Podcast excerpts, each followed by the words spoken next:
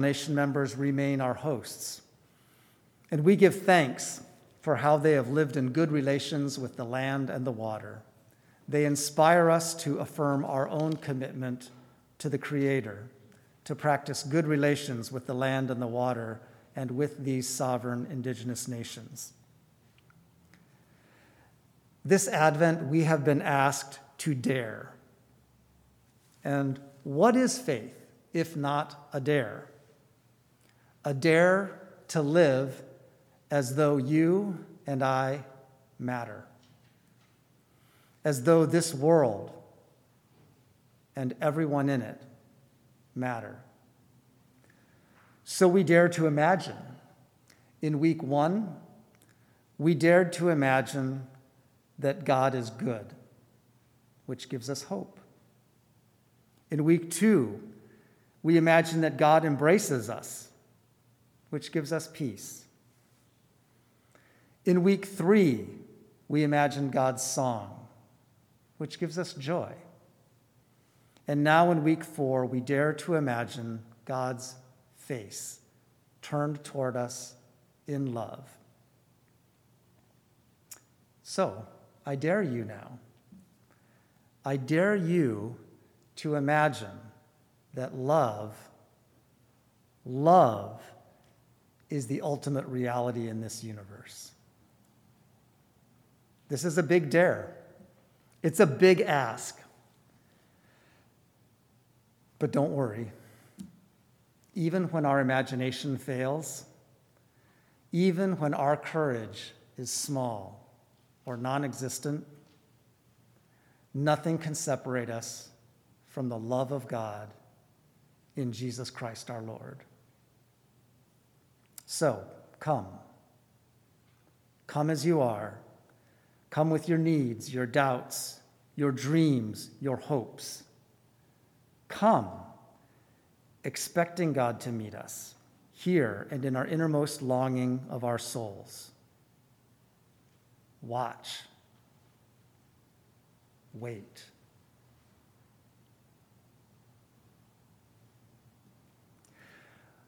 Let us begin our watching and waiting by joining in song. You can turn to number 62 and voices together. Gott ist gegenwärtig, God is here among us.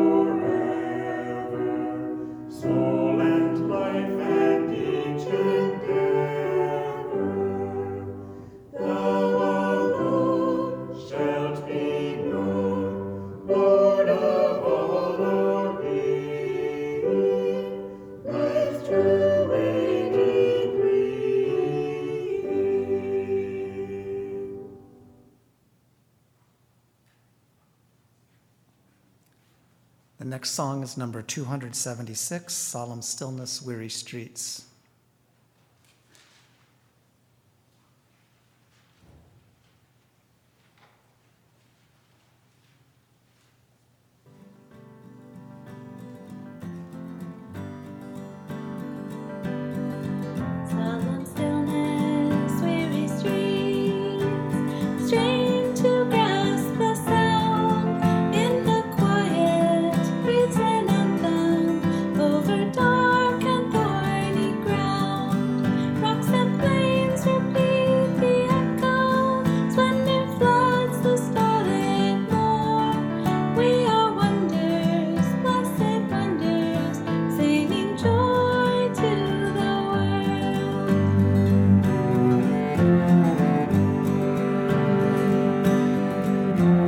We'll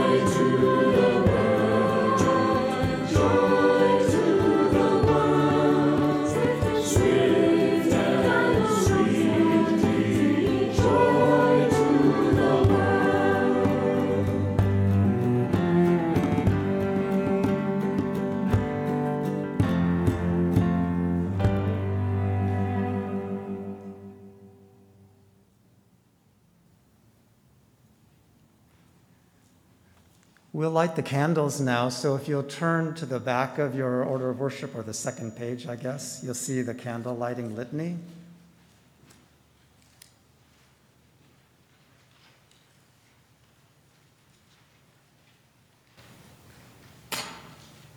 We light a candle of hope and we imagine God's righteousness, God's steadfast love, God's justice. We light candle of peace, and we imagine God's mercy, God's. We light a candle of joy, and we imagine.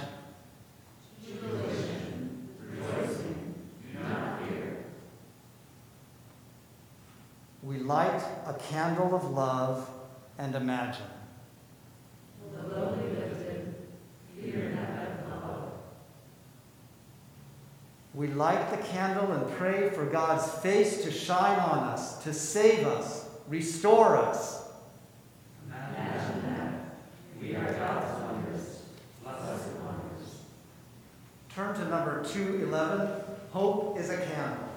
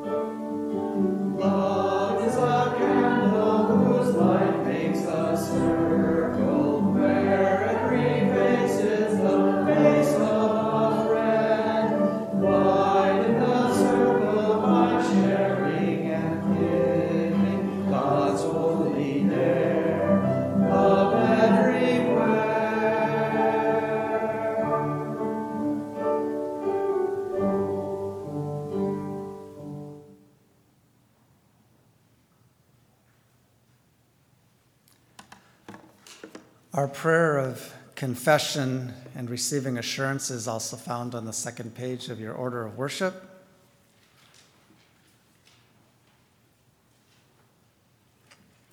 Let's pray together.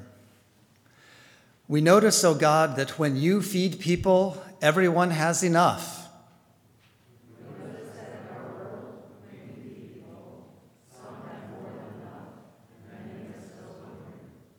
Teach us to love.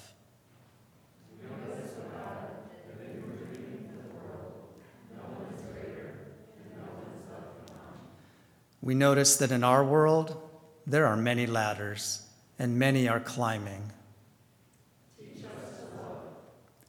God of mercy, lower us, raise us, empty us, and fill us.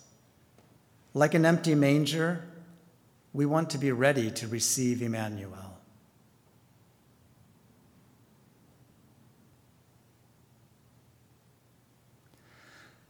Our souls magnify the Lord. Our spirits rejoice in God our Savior. God has looked with favor on our lowliness. The Mighty One has done great things for us, and holy is God's name.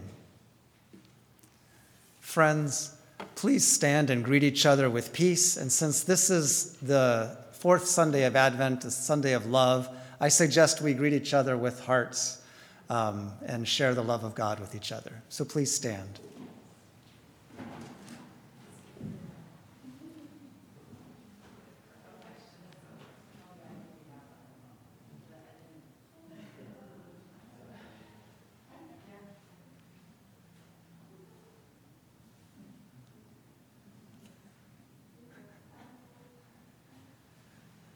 John is demonstrating the big heart.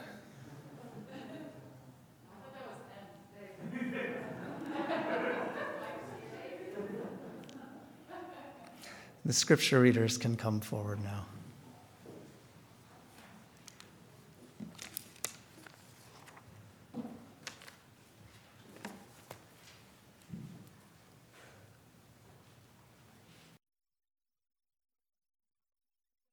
Elizabeth, six months of pregnancy, God sent the angel Gabriel to a virgin girl who lived in Nazareth, a town in Galilee. She was engaged to marry a man named Joseph from the family of David. Her name was Mary. The angel came to her and said, Greetings. The Lord is with you. You are very special to him. But Mary was confused about what the angel had said. What does this mean? Don't be afraid, Mary, because God is very pleased with you. Listen, you will become pregnant and have a baby boy. You will name him Jesus. He will be great. People will call him the Son of the Most High God, and the Lord God will make him king like his ancestor David. He will rule over the people of Jacob forever. His kingdom will never end. How will this happen? I am still a virgin. The Holy Spirit will come to you, and the power of the Most High God will cover you. The baby will be holy and will be called the Son of God. And here's something else your relative Elizabeth is pregnant. She is very old, but she is going to have a son. Everyone thought she could not have a baby, but she has been pregnant now for six months. God can do anything. I am the Lord's servant. Let this thing you have said happen to me. Then the angel went away. Mary got up and went quickly to a town in the hill country of Judea. She went to she went into Zachariah's house and greeted Elizabeth.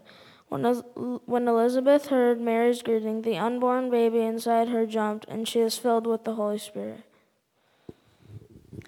God has blessed you more than any other woman, and God has blessed the baby you will have. You are the mother of my Lord, and you have come to me. Why has something so good happened to me? When I heard your voice, the baby inside me jumped with joy. Great blessings are yours because you believed what the Lord said to you. You believed this would happen.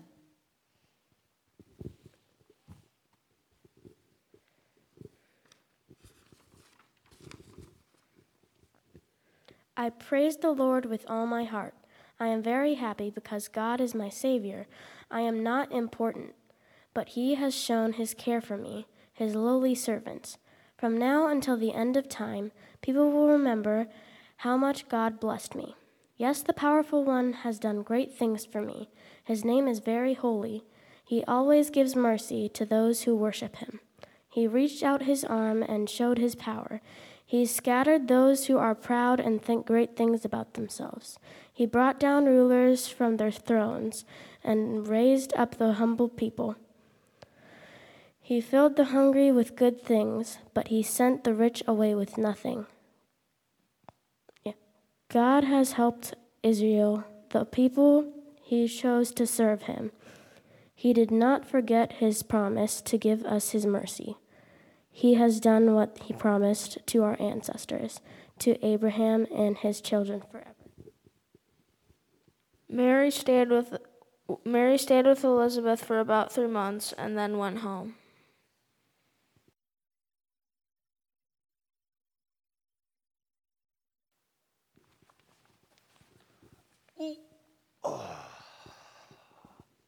Hey, thanks for coming up, all of you. And before I get into stuff, thank you for your reading scripture.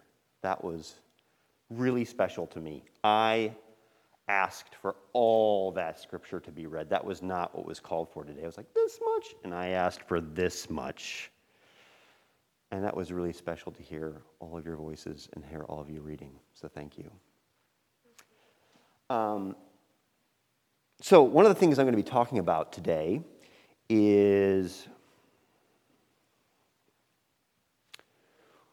where you feel safe. Where you feel you can, places that you feel, or with people that you feel you can be completely just who you are. Can you think of spaces or places like that for you? Yeah? My house, probably, because I mean, my family's there. No one else is really there. You were going to say?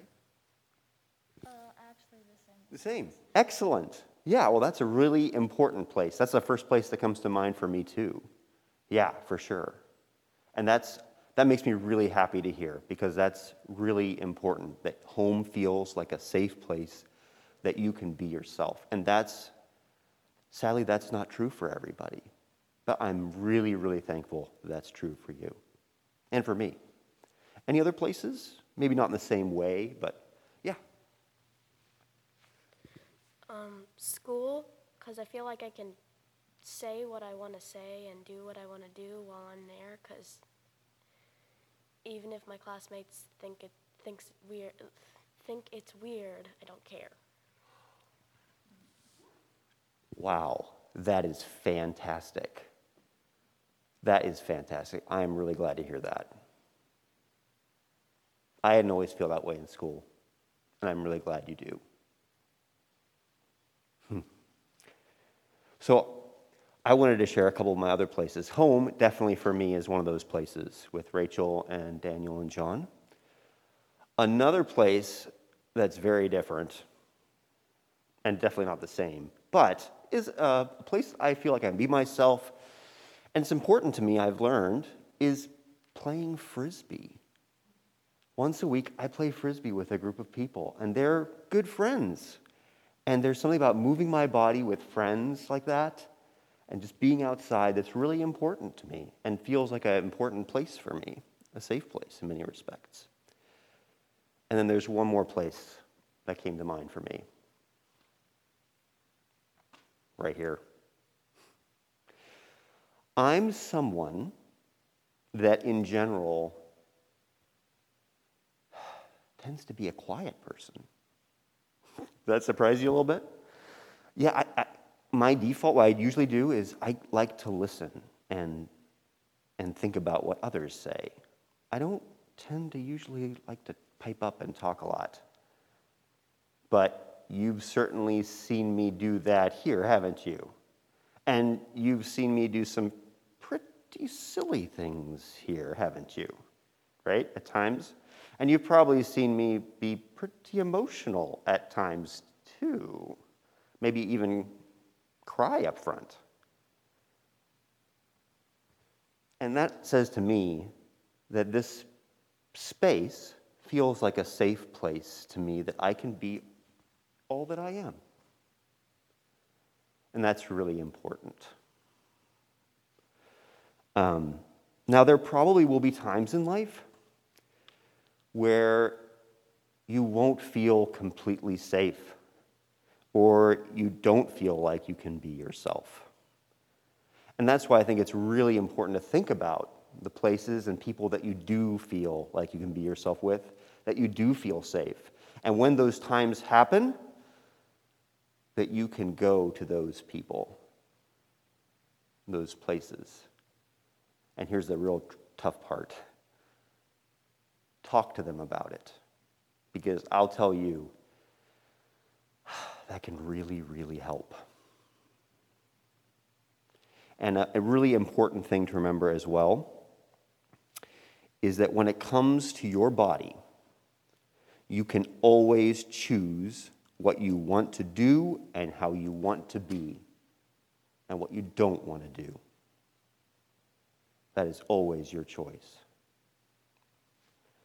So I really hope that our time together as a church family feels like a safe place to you, a place where you can be just who you are, because I know God loves you just the way you are.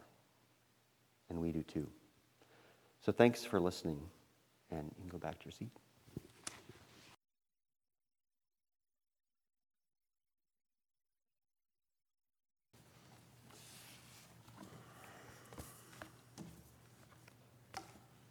Before I begin, I would just like to point out that in the Advent Christmas Epiphany season this year, I'm the only man bringing a message. And of course, it would be on the Sunday of Mary's Magnificat. So, sorry about that. But I will do what I can to do this justice as much as I can, and I will lend my thoughts and imagination and experiences, and I encourage you to bring yours. And if there are elements that I omit or overlook that you feel should be brought out, let us know during sharing time. Mary's Magnificat is a powerful piece. It has been made into song over and over again. Mary's words have moved and inspired people for centuries, for millennia. If we remove these words from the warm fuzzies of Christmas, this could be assumed to be a psalm. And if we look at it honestly, we may not be comfortable with what we see. It's a radical declaration of something new. It's a call for revolution like nothing the world has ever seen, a great leveling, filling the hungry with good things and sending the rich away empty, and mercy for everyone, mercy for all. These are things our society could never get behind. But I'm not a theologian. I'm not someone who can dissect and do these beautiful, powerful words justice. I'm also clearly not intimately aware of the experience of growing a baby in me and birthing a child. However, I am someone who considers the feelings, rationales, and motivations of people. It's the writer, director, actor in me. And so, on this fourth Sunday of Advent, as the lights go out, I'd like you to spend some time with me not looking at this powerful text, but looking and thinking and dreaming about how we get to this text, how Mary got to this text. We have to go back a little further than what the lectionary would have us read today. We have to go back to when the angel Gabriel first came to this tween, because she likely was 12 or 13. So, what was this like for Mary? I mean, she's a young, poor teenage girl who's betrothed to Joseph, probably got, has gotten, not gotten very far from Nazareth in her life, probably isn't someone of any consequence to the people in her town. And boom, Gabriel. What was that inter- interaction like? Was Gabriel like how we've seen angels portrayed a billion times, shiny and loud and dramatic? Greetings, favored one, the Lord is with you. And then Gabriel says what angels seem to always say Do not be afraid.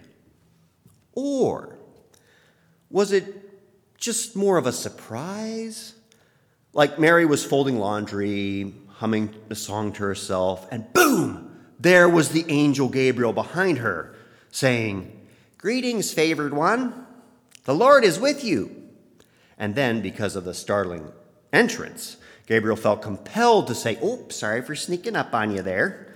Don't be afraid, for you have found favor with God.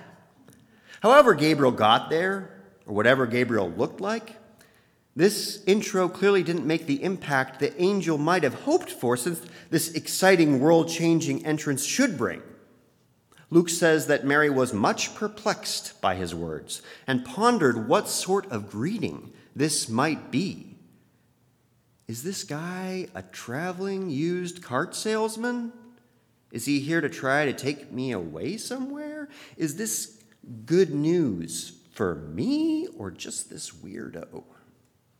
Gabriel continues, You will conceive in your womb and bear a son, and you will name him Jesus. He will be great and will be called the Son of the Most High, and the Lord God will give to him the throne of his ancestor David. He will reign over the house of Jacob forever, and his kingdom there will be no end. Huh? Mary's pretty brave at this point with this guy, creep, angel, who's appeared alone to her and she asks, How can this be since I'm a virgin? The Holy Spirit will come upon you, and the power of the Most High will overshadow you. There, the, therefore, the child will be born, will be holy. He will be called the Son of God. Okay, well, that's a lot to take in. Did Mary just accept that? Was she still skeptical? Maybe she hadn't been won over until the angel continued and now your relative Elizabeth, in her old age, has also conceived a son. And this is the sixth month for her who was said to be barren. For nothing is impossible with God. If it's, it's after the angel makes this connection to someone she knows, someone she trusts, that Mary seems to make the shift and trust this spirit. As fast as the response comes in the scripture, I personally can't imagine that it didn't take her a little bit of time to get to this statement, but she agrees and inspires an excellent Beatles song. Let it be. She says, Here am I, the servant of the Lord. Let it be with me according to your word. Does she fully grasp what she's just said? Maybe. I can't fathom fully understanding just what I'd have committed in that moment. And here's a huge what if. If she could see all that is to come for her, would she still have said yes? To bring up such a child, what must that have been like? And then, when he began his ministry, to excitedly come to see him and be sent away with him saying, Who is my mother? Who are my siblings? And then saying to the crowd, Here are my mother, here are my siblings. How that had to sting.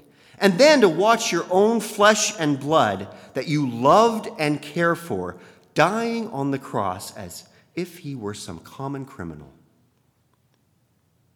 knowing all that, would she have accepted this call? Maybe. This clearly is a very strong young woman. And boom, the angel leaves. Now begins the time I really want us to sit with. This is the time that resonates very strongly with me. This time between finding out this news and seeing Elizabeth and our scripture for today, the Magnificat. All we read in Luke is In those days, Mary set out and went with haste to the Judean town in the hill country, where she entered the house of Zechariah and greeted Elizabeth. This space between feels like Advent. It feels like this Advent, the space between the angel and Elizabeth. We've committed, we've said yes. We're waiting for what's already happened. We're alone and scared and out of our depths and feel very small and insignificant, and yet we've been given a powerful task by God. And what will this mean? How will this change us? Think of all the things that make your life complex, difficult, troublesome. All the worries that are a part of your existence. Now consider this girl named Mary who finds herself pregnant. How does this look? What will this mean for her? She's been told some pretty grandiose things, but she's a poor girl from a backwater town whose fiance would be well within his right to stone her to death since she's now pregnant, pregnant out of wedlock. I don't think she went with haste to Elizabeth's place out of excitement and anticipation. Maybe there was some semblance of those feelings deep within her. But I think all the fear and worry and unknowns that I just mentioned had to be occupying her mind. All the mundane but important logistical elements of life as a young teen in a small town with this new reality had to be swirling through her head. This is not an easy space to be in.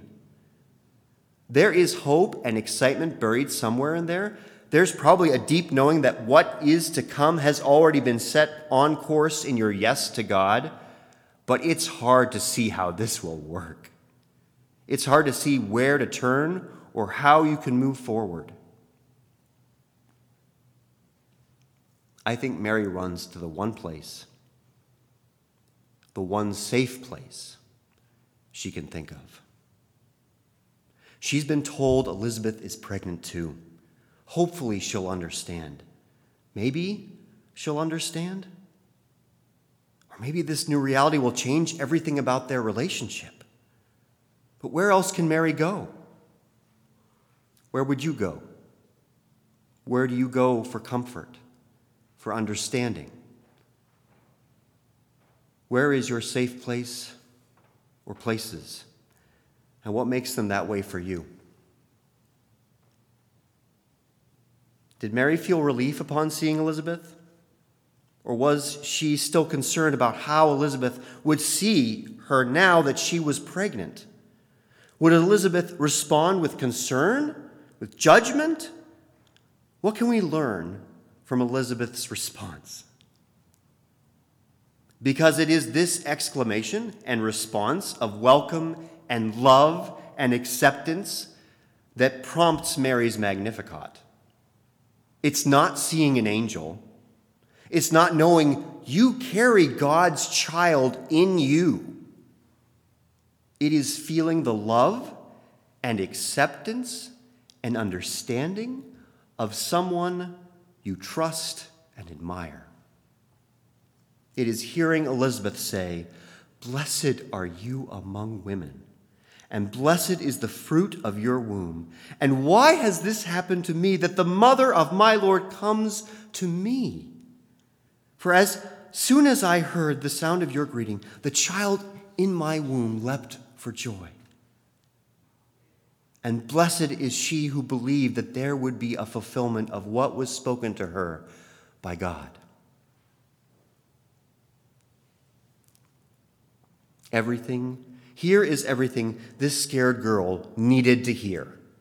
Here is the unconditional love and companionship that will help her, sustain her, encourage her, love her. Now, all those worries and concerns are put into proportion.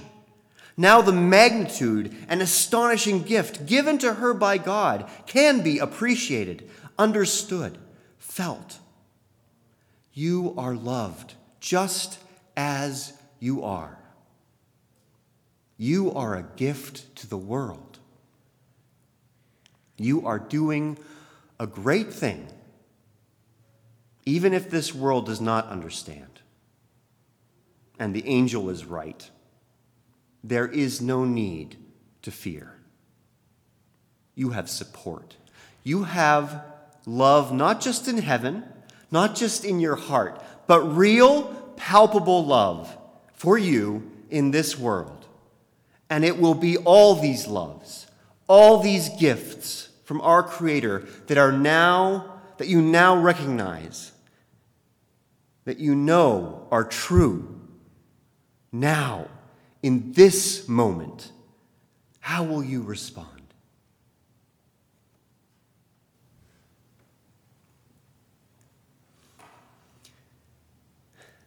Have you gotten to Mary's response? Are you ready to sing with her? Or maybe you're still somewhere on the road to Elizabeth's, still preoccupied, or maybe even overwhelmed by all the stark realities and troubles of life. Wherever you are,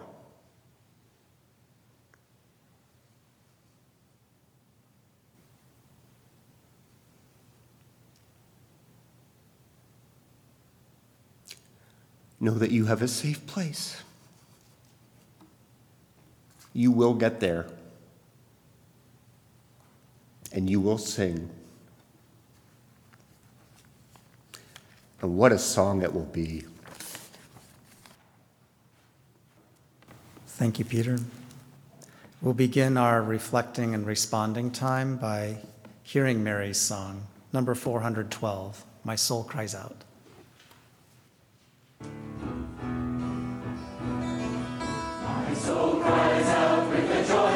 Shout that the God of my heart is great. And my spirit sings of the wondrous things that you bring to the ones who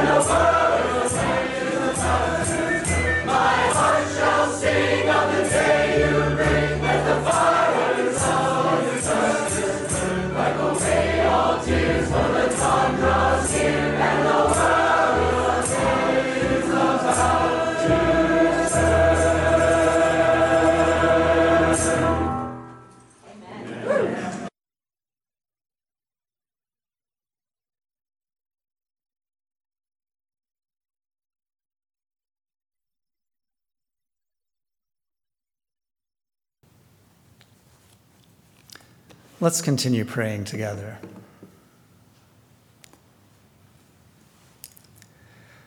God, we long for the time when our crushing fears are met with joy. We know sorrow's curse is torn. We long to hear the music and fling our load down, to unbend our tired form. We want these bright hours to circle round us so we can sing swiftly and sweetly, Hallelujah, joy to the world.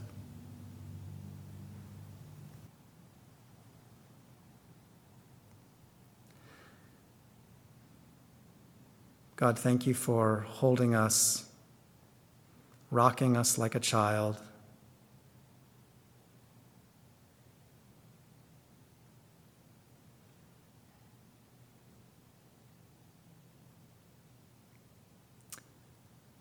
Thank you for the gift of your love, and may your love strengthen us and give us courage to sing the song, to speak the words, to be the peace that we need to be in our home, in our neighborhood, in our community. In Jesus' name, amen.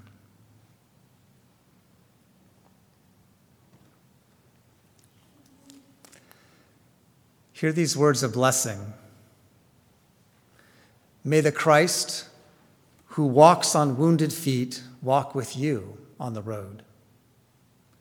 May the Christ who serves with wounded hands stretch out your hands to serve. May the Christ who loves with a wounded heart open up your heart to love. May you see the face of Christ in everyone you meet. And may everyone you meet see the face of Christ in you. Amen.